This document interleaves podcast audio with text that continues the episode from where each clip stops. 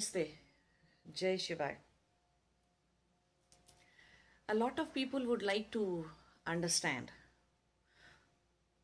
how the seeds of different kinds of mental, emotional, behavioral patterns are created. And in terms of conscious mind, subconscious mind, and unconscious mind, where do they those seeds are buried? Where are they exactly? And how to how to figure them out or how to get them out or how to you know deal with them so you know whenever